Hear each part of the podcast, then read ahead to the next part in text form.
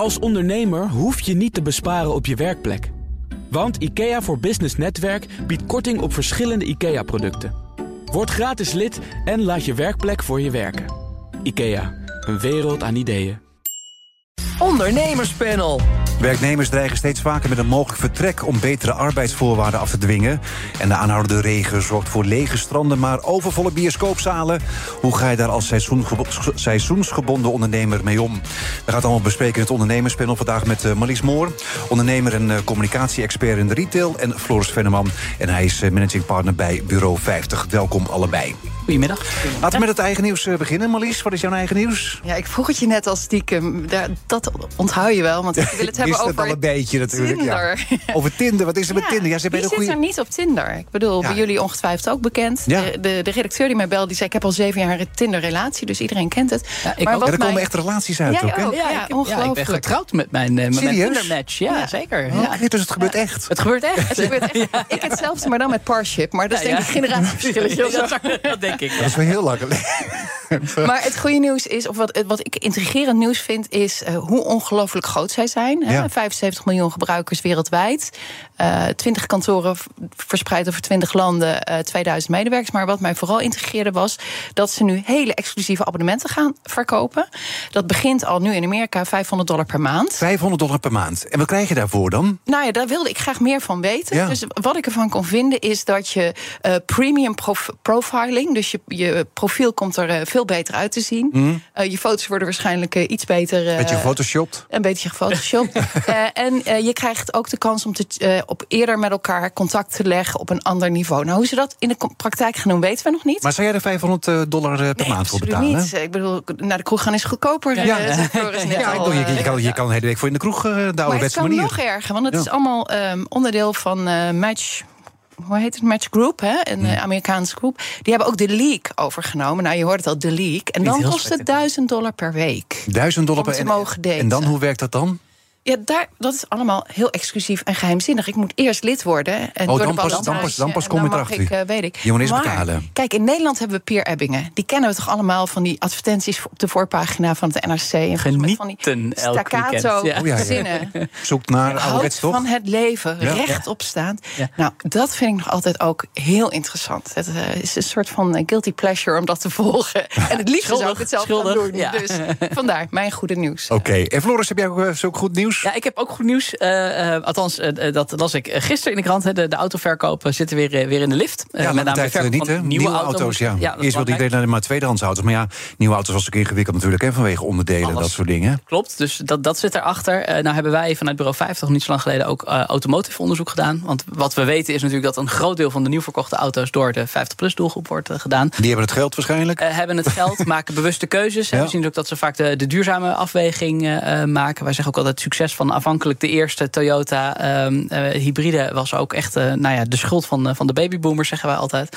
Dus, dus nee, ik was positief verrast. En ik vind het ook mooi om te zien dat, um, nou ja, dat, dat de merken als de Kia's, de Toyota's het gewoon bijzonder goed doen in die markt. Omdat je gewoon veel meer waarde voor je, voor je geld krijgt. Dus dat vind ik een positieve ontwikkeling. En wat ik gewoon mooi vind is meer nieuwe auto's, meer nieuwe technologie. Nou ja, ook in, voor het kader van duurzaamheid milieu. Volgens mij een goede ontwikkeling. Oké, nou laten we het hebben over werknemers. Want die zoeken niet langer in het geheim naar een nieuwe baan. Maar zijn daar tegenover de werkgever heel transparant in, meldt nu.nl begin deze week. Op basis van gesprekken met meerdere bedrijven en arbeidsmarktexperts. Hebben jullie het wel eens gedaan om gewoon openlijk op, ja, op kantoor te zeggen: zo van nou, ik ben eigenlijk wel zat, ik ben op zoek naar iets anders? Nee, het is voor ik ben niet zo heel vaak werknemer geweest in mijn uh, nee? werkende leven. Nee. Ik ben vrijwel altijd ondernemer, maar ik herken het wel van, van je eigen mensen. Dat, um, maar het is een beetje geruisloos ingeslopen. Die is steeds meer transparant over wat wil je eigenlijk. Ook wat is je privésituatie, hè? wat kun je. Um, kijk, de tijd is voorbij dat je als werkgever als een soort dictator bepaalt hoe of wat. Als er dan Jij komt om negen uur en je gaat om vijf uur weer weg. Volgens en, mij is dat wel heel lang niet meer. Um, maar ik vind het wel goed. Uh, aan de andere kant, ik heb wel een klein maar, is dat ik vind dat uh, als ondernemer, als werkgever, wordt het wel steeds ingewikkelder om het op een goede manier allemaal te doen. Want je moet zoveel ballen in de lucht houden. En je HR-beleid moet dus ook echt op dusdanig niveau zijn. Dat je van al je mensen volgt wat hun wensen zijn. Het positieve is, vroeger kwam je met een eh, getekend contract bij de concurrent, bij wijze van spreken, binnen en zeiden: Ik ga weg. En nu is er wel meer communicatie. Ja, het was natuurlijk vroeger inderdaad uh, not done. Als je dan niet meer naar je zin had op, uh, op het werk, dan ging je gewoon op zoek naar iets anders. En wat je zegt, dan had je al iets anders en dan zeg je je gewoon op. Maar wat, wat, wat is fijner? Dat nu ook gewoon werknemers openlijk zeggen: van nou, ik ben op zoek. Want eigenlijk is het ook gewoon een drukmiddel natuurlijk ook. Hè? Ja, maar ik denk dat het nog een wezenlijk verschil maakt in wat voor sector of wat voor rol je zit. Kijk, als ik even naar ons bureau kijk, wij hebben natuurlijk een heleboel mensen aan boord die, nou ja, die, die ontwikkelen zich met ons bureau mee, doen veel kennis op. ja, als dan een collega op een gegeven moment zegt: joh, mm, ja, ik weet niet, ik zit niet helemaal lekker op mijn plek, dan ben ik erg gemotiveerd om te kijken, joh, kunnen we daar samen een rol? Of is het gewoon klaar? Weet je, soms is een relatie hè, is gewoon ja, klaar. Gaat, dus dat geldt voor alles, ja. Dat geldt voor alles, ja. ja. Maar ik kan me wel voorstellen dat dus, dus als een collega tegen mij zegt, joh, Floris, ik weet het niet, hè, misschien uh, toch eens een keertje naar wat anders kijken. Uh, hebben nog niet zo lang geleden nog een collega zelfs op die manier eigenlijk naar een, een van onze klanten over. Oh, die heb je gewoon geholpen dus, eigenlijk. Ja, dus en uh, nou, wij blij, want, want ja, precies, dus iemand helpen naar een volgende plek. Hè. Wij blij, goed, goed werkgeverschap zit daar volgens mij ook in. Hm. Maar ja, als je bij de bij weet ik veel bij een supermarkt of cashier bent, eh, dan kan ik me voorstellen dat als jij gaat lopen roepen met ja, ik wil meer geld en anders dan ga ik weg. Dat een werkgever misschien wat minder genegen is. Of, dat, of dat je nou ja, maar succes niet, gaat. Maar dan, uh, cashiers zijn ook moeilijk te krijgen, denk ik. Jawel, maar ik kan me wel voorstellen dat het daar op, op een iets ander niveau gaat. Het HR-beleid op dat niveau al zo ontwikkeld is dat ze daar continu in gesprek gaan. Wat zijn jouw Dan is het inderdaad van, nou gaan we weg, we zoeken wel iemand anders. Ik vrees van wel. Dus ik ben het met Floris eens. Aan de andere kant, het kan best lastig zijn. Ook, ook voor een werknemer, want je loopt een bepaald risico. Er zijn natuurlijk ook werkgevers die zeggen, nou, veel plezier ermee, dag. Ja. Maar, maar is het ook niet een beetje, weet je, ook de, de toon die de muziek maakt? Als, als een collega bij mij komt en zegt: Joh, Floris, ik weet het niet. Ik zou misschien wel graag een beetje meer van dit willen. Of ik twijfel of, of, ik, of ik nog wel voldoende door kan groeien. We zijn een mm. kleine organisatie. Dus hè, echt hebben wij leiderschap, whatever, zitten misschien op die manier wat minder in. Weet je, dan heb je een ander gesprek dan dat iemand komt aan tafel. Nou, Floris, moet toch eens even over hebben. Ik wil eigenlijk gewoon 15% salaris erbij. Want ik heb bij de concurrenten even gekeken en daar. Mijn vrienden maar, maar, maar, veel meer. Maar, maar, salaris vind je dus erger als iemand daarover begint dan over andere voorwaarden van doorgroeimogelijkheden. Ja, nou, Want als iemand zegt van ik wil 15% meer salaris, anders ga ik weg, dan heb je zoiets van doei. Nou, dan wens ik je bijzonder veel succes. Maar, maar, maar doorgroeimogelijkheden, heb je zoiets van nou, dan ga ik eens even naar over hebben. Maar dat kun je faciliteren. Ook over je ervaring. De ervaring van de werknemer. Hoe fijn vind je het om hier te werken? Hoe is de sfeer? Hoe is de cultuur? Wat wordt er omheen geboden? Met wie werk ik? Dat is mm. ook heel belangrijk. Het is niet alleen je werkgever, maar ook hè, wie zijn mijn collega's. Ik, eh, ik zou me op alle gebieden een beetje tekort vinden schieten als iemand in één keer kwam om iets anders dan salarisverhoging. Want die begrijpen we allemaal. Maar, ja. maar jongens, vergeet het niet. Tien jaar geleden hadden we nog een werkloosheid van meer dan 700.000 mensen. Hè? Ja, dat, dat, is natuurlijk ook van je. Kijk, het is nu natuurlijk ook makkelijker hè, om het openlijk te zeggen. Omdat uh, ja, uh, tien jaar geleden met, met die werkloosheid. Als je dan zei van, uh, nou, ik ben het eigenlijk wel zat, was je eigenlijk al weg natuurlijk ook.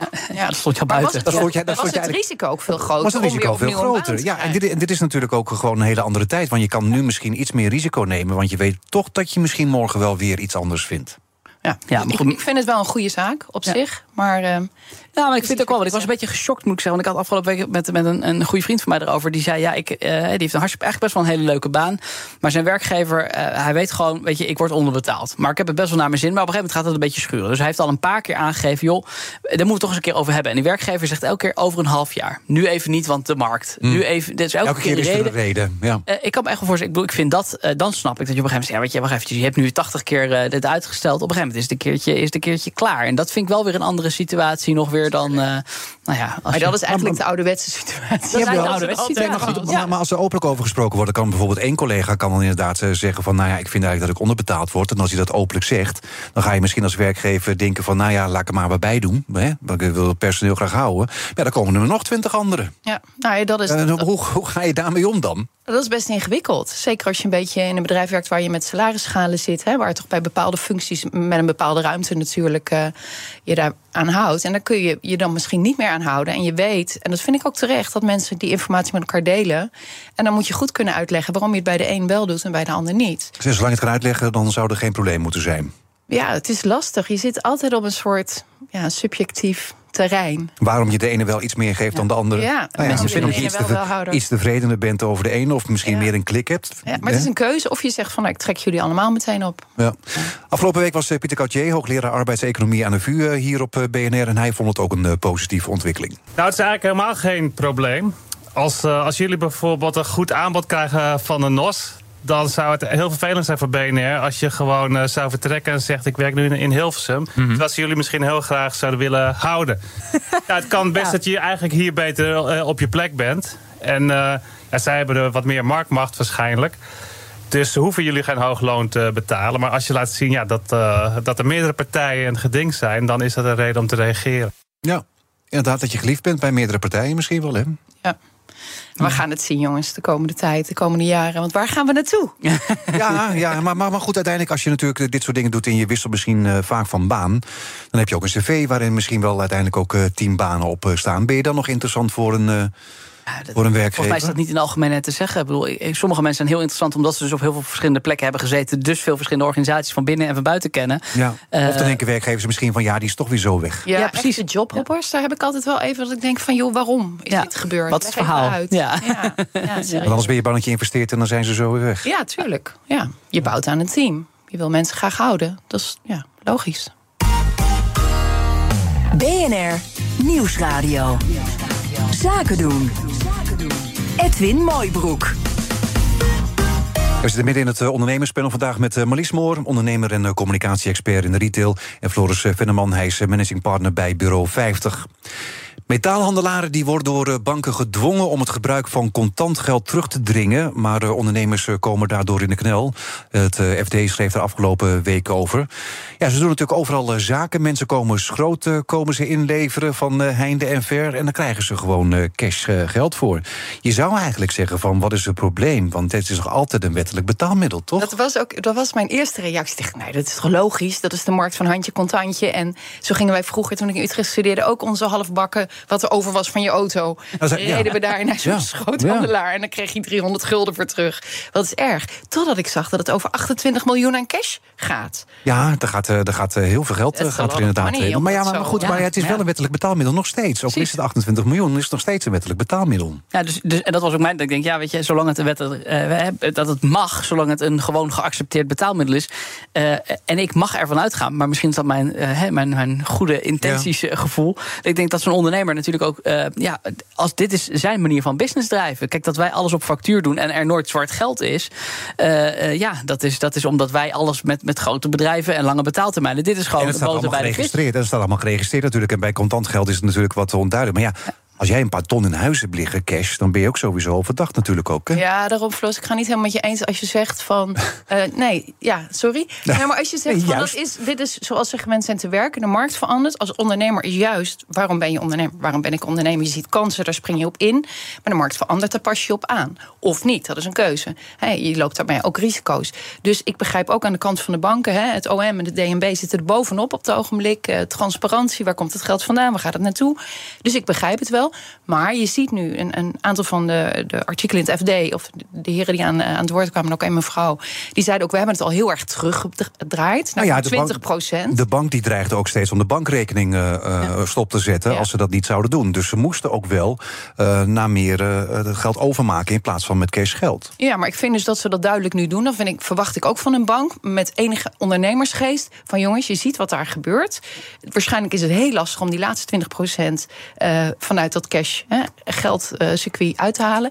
Dit hoort bij die markt, wat jij zegt. Dus je kan ook, ik zie het als een soort compromis. Ja, we begrijpen het probleem. We gaan meer proberen uh, online te laten betalen. We hebben het teruggedraaid naar 20 procent. Mm. Dus banken, nu zijn jullie aan de beurt. Maar ja, goed, die banken die staan natuurlijk uh, onder grote druk. Ik bedoel, ze zijn ook een beetje bang hè, voor de Nederlandse bank. Er zijn natuurlijk allemaal banken. Die boetes zijn. Ja, die, die, die, hebben, die hebben, flinke boetes gekregen. Ja. Er werken nu duizenden mensen bij, uh, bij de bank om ja, witwassen te voorkomen, om het te ontdekken in, ja. uh, in ieder geval. Dus van de bank is het misschien ook alweer begrijpelijk. Want ja, als er zoveel contant geld rondgaat, denken ze van ja, waar komt het vandaan? Goed, ik moet verantwoorden hoe ik mijn geld verdien. Deze ondernemer moet dat ook. Volgens mij is dat dus de basis van kan ik uitleggen aan de bank, aan de Belastingdienst, aan mezelf, niet in de laatste plaats. Nou ja, hij zou vast wel iemand hij, hij zou vast wel iemand een bonnetje geven, denk ik dan toch? Ja, maar daarom. Dus, dus volgens mij. Ik heb nog nooit een bonnetje gehad bij de schootapparaat. nee, maar, goed, maar dat zou dus, als je het hebt over van dat zou een stap kunnen zijn. De vraag is alleen: moet, moet dan cash eruit? Of moet je zorgen dat je administratie. Cash mag er nooit uit. Nee, nee maar, maar, maar, dat is natuurlijk een beetje gisteren het verhaal. alles nog, nog ja. plat. Ja, gisteren hebben we nog landelijke pinstoringen ja. tijdens dit programma, inderdaad. Ja, het duurde niet zo heel lang, hè? Een ja. uurtje geloof ik ongeveer. Maar ja, dan sta je daar inderdaad, wil je afrekenen en dan. Uh, ja, ja doet hij niet. Ik vind dat cash mag er absoluut niet uit. Ben ik met je eens. Nee, maar het gaat volgens mij dus over uitleggen waar, waar, komt het geld vandaan. En volgens mij, als je dus nogmaals een zuivere business hebt. en je hebt in dat opzicht niks te verbergen. zou je ook moeten kunnen uitleggen dit is mijn inkomstenbron. Hier geef ik het weer aan uit. En dat is dus mijn winst. Volgens mij is dat een heel logisch verhaal. Ja, maar, maar wat is de volgende stap? Moeten ze op de markt hetzelfde gaan doen? Hoe gaat dat dan? Ja, op de markt gaat het natuurlijk ook allemaal contant eh, geld. En volgens mij boeren ook. Ik bedoel, eh, Is dat zo? Maar volgens mij, als ik even op de markt kijk... hoeveel van die, van die kastjes... ik ben al wat niet op de markt geweest... maar de laatste keer was het nog steeds contant, volgens mij. Maar er zijn er ook een aantal die echt alleen maar contant doen. Ja, ja nou, ik weet... We allemaal van, die, van, van die flappen liggen daar. Ja, nou, wat ik wel mooi vind... bij de, de, mijn favoriete bloemenkraam in Haarlem... die heeft heel groot een ding hangen met liever contant. Want onze per betaling betalen per pinbetaling 13 cent of zo. Of zo'n soort bedrag. Ah ja, daar dus moeten ze inderdaad ook voor betalen. Dus ja. dan denken ze van, doe maar gewoon contant. Ja, precies. Dus ik vind het wel mooi. Die heeft daar echt een plakkaat voor opgehangen. En dan, dan voel je elke keer genegen uit sorry te zeggen als je wil gaan pinnen. Ik vind dat wel grappig. Ja. Maar, goed, inderdaad, we, we, begonnen hiermee. Contant geld is nog steeds een wettelijk betaalmiddel. Maar ja, onder druk van de, de banken uh, moet het nu dus worden teruggebracht. Omdat banken dan weer bang zijn voor, uh, voor de boetes. De Nederlandse bank ja, die zegt ook van ja, contant geld dat mag ook gewoon. Hebben banken dan een grote rol? Ik bedoel dat ze, dat ze dus eigenlijk ze ook gewoon. misschien wel verkeerd uit. Dat, dat, dat ze, kunnen zeggen van nou ja, als je het niet doet, dan gaan we je bankrekening uh, opzeggen. En dan is het waarschijnlijk ook moeilijk om naar een andere bank toe te gaan. Ik denk dat ze dat juridisch niet standhoudt. Als, als je naar de rechter zou stappen? Ja, dat denk ik. Ik denk niet dat je dat hard kan maken. Dat denk ik ook niet. En ik denk dat banken ook misschien dit als kans zouden moeten zien. Van hé, hey, we je hebt als bank ook een, een rol om ondernemers te helpen om beter te ondernemen. Want daar word je namelijk als bank at the end ook beter van. Dus misschien is het wel een stap in plaats van gij zult hè, het morele vingertje omhoog doen. Joh, maar hoe kunnen we u nou helpen om misschien wel allerlei innovaties of faciliteiten. Ik kan me namelijk voorstellen dat de beste Frans, geloof ik, hè, de, de, de, de handelaar die in dit artikel genoemd werd. Oh, het was een pseudoniem, hè? Hij wilde niet. Hij wilde niet met, ja, goed, hij wilde niet met de, de echte naam krant. Vrouw heette wel zo. Ik, ik weet even niet meer hoe ze heette. Maar, maar ik dacht, hè, weet je, hoe, kunnen we, hoe kunnen we Frans nou helpen om uh, bepaalde processen misschien uh, beter te maken? Of misschien wel zo'n kastje om, om pinbetalingen voor, hè, voor een deel van de betalingen wel te regelen. Weet je, je kunt als bank ook zeggen, in plaats van alleen maar morele vingertje, of gewoon zeggen: nee, we verbieden het of we zeggen je rekening op. Joh, hoe kunnen we jou als ondernemer nou helpen om dit misschien wel beter te doen, slimmer te doen? Want misschien wil Frans hier ook wel vanaf. Nou ja, misschien wil Frans ook wel gewoon contant geld blijven gebruiken. Maar ja, het blijft ingewikkeld met contant geld. Want je kan nooit helemaal controleren waar het vandaan komt. Nee, maar hoeveel je hebt gekregen. dat blijft natuurlijk ingewikkeld. aan deze business. Is het in de, elke kroeg? Weten we elk biertje wat afgerekend wordt waar het vandaan komt? Elke kapsalon? Eh, gaan we nog even door, snackbar? Nou ja, nog meer mensen aannemen bij de bank dan, hè? Jij had toch ook zo je envelopje met cash op het ja, ja. Ik wel zo, ja. ja, Oh, nee, wachten we niet. Uh, ja. Maar de minister van Financiën Sigrid Kaag... die kondigde eind mei aan te werken aan een wet... die de beschikbaarheid van contant geld moet garanderen. Ja, dat komt natuurlijk ook niet voor niks, hè, dat er een wet komt om contant geld te garanderen. Want ook het aantal pinautomaten. Ik bedoel, ik moest de laatste keer contant geld hebben. Ik moest echt op zoek. Halveerd, hè? Ik moest echt op zoek. Ik denk van, waar, waar, waar zijn die pinautomaten gebleven? We hebben nu tegenwoordig de geldmaten op, op de meest ja, van, plekken. Van, van, van alle banken doen ze nu, uh, ja. ja. Ja. Nee, ja, ik ben het met je eens. Ik ben totaal voor de beschikbaarheid van contant geld. Dat moet gewoon blijven. En levert dat problemen op in sommige businesses? Ja, dat is zo. Ja. Nou ja, dat, daar zullen we dan een mouw aan moeten passen. En ik zou de heren van de bank, vooral die daar bovenin die toren zitten, uitnodigen, is mijn schoothandelaar te gaan kijken hoe het in de praktijk werkt. Dan begrijp je dat die 20% cash blijft. Oké. Ja. Nou, het regent. Ja, dat is ook nieuws vandaag. De afgelopen week inderdaad eh, flink. En daardoor eh, verwelkomen strandtenten minder klanten dan normaal. Eh, daarover schrijven verschillende media deze week. De Telegraaf vanochtend ook nog. Ja, volgens de branchevereniging Koninklijke Horeca Nederland heeft dat ja, niet geheel verrassend een nadelige invloed op de omzet. Hebben jullie al in een uh, strandtent uh, gezeten? Zeker. Ja, maar in, in, juni of de afgelopen nee, nee, weken ook nog? Ik, ik woon in Haarlem, vlakbij Zandvoort. Dus wij gaan regelmatig s'avonds even een hapje eten. Ook als het buiten regent. Ja, ja, maar daar zeg je meteen mee. Wat ook een aantal strandhandel-eigenaren aangeven. Die horeca, vooral diner, loopt goed door. Dus de, de, klacht van de een is niet de klacht van de ander. Kijk, je mist wel de, de, de, de, de, strand, de badgast. Uh, maar de bedjes compenseert en de, ja. Aan de andere kant, de maand juni was de heetste ooit. Dus toen hadden ze de hoogste omzet. Jawel, maar goed, de afgelopen tijd is het natuurlijk wel weer flink aan het regenen. Hè? Ik bedoel, kijk, je gaat natuurlijk nu niet voor je lol op een strandtent uh, zitten. Nee, maar als het, het, het is ook ondernemerschap. Ik kan zeggen, ja, je weet toch dat je een seizoensbedrijf hebt... wat soms briljante zomers en soms hele slechte zomers... ja, volgens mij is dat ook risico van het vak. Ja, precies. En ja, is klagen is ook een beetje Nederlands natuurlijk, hè? het hoort er ook een beetje bij. Daar zijn we dol op. Maar uh, wat volgens mij wel kan helpen... is als ze het hele jaar open mogen blijven. Hè? Want het is al verlengd, begreep ik. Dus we moeten nu van november tot februari weg van het strand. Ja, dat hangt een beetje ook weer van gemeentes af en vergunningen en wel vast en niet vast. Dus er zit een zo complexe wereld aan. Maar ik denk, ja, volgens mij is er, is er niks mis mee. Maar heel veel, trouwens, heel veel strandondernemers willen het ook niet. Hè? Dus die, die, hebben, die zijn gewend aan dat seizoensritme en opbouwen, afbouwen. Er zijn ook een heleboel ondernemers die zeggen, ik vind het eigenlijk wel prettig. nou ja, kijk, als je, als je een goede zomer hebt gedraaid, als het natuurlijk mooi weer is. Ik bedoel, er gingen, gaat nogal wat bedragen in om, wat ik begrijp. Cash, denk ik. Cash, cash, ja, zo zou cash Hebben ze daar geen mobiele pinautomaat? Nee, maar er gaat natuurlijk heel veel geld in om als, de, als het mooi weer is. Maar, en dan kan je misschien ook wel de winter uh, overleven. Maar ja, als je nu zo'n slechte zomer hebt, heb je misschien een maand juni. Ja, maar wat dan? wat moeten we dan? Ik bedoel, we kunnen hetzelfde zeggen over de indoor in, in de hete zomer. Kijk, ja. we, de, de bioscoop had het beste weekend ooit, geloof ik, met Barbie. en, ja. nou, en, en ja, daar kun je ook zeggen van als, als het de hele zomer warm is, oh, oh zielig, al die indoor activiteiten. Ja. Het is gewoon business, jongens. Je bent ondernemer. Ja. Ga ervoor. Ja, en in het ene jaar heb je dan uh, misschien mazzel, in het andere jaar heb je dan uh, misschien wel pech, bedoel ja, jij? Of zoek naar andere. Ja, nou ja, we zijn het lekker eens. Uh, Eduard uh, Schaapman van Tribes gaf hier afgelopen week ongevraagd advies aan de strandtenthouders. In Nederland hebben we 420 strandpaviljoens en daarvan zijn er 150 die mogen blijven staan. Het belangrijkste is inderdaad dat de tenten die dus een vaste positie hebben, uiteindelijk minder last hebben van omzetdaling, omdat zij nog allerlei andere zaken ook daarbij kunnen regelen. Als je een goede binnenruimte hebt, kun je nu nog steeds een trouwpartij geven, een verjaardagfeest mhm. geven binnen. Als je die niet hebt als uh, ja, strandpaviljoen en je hebt alleen maar de container of uh, het houten barak, ja, dan, dan is het moeilijker om iets te organiseren.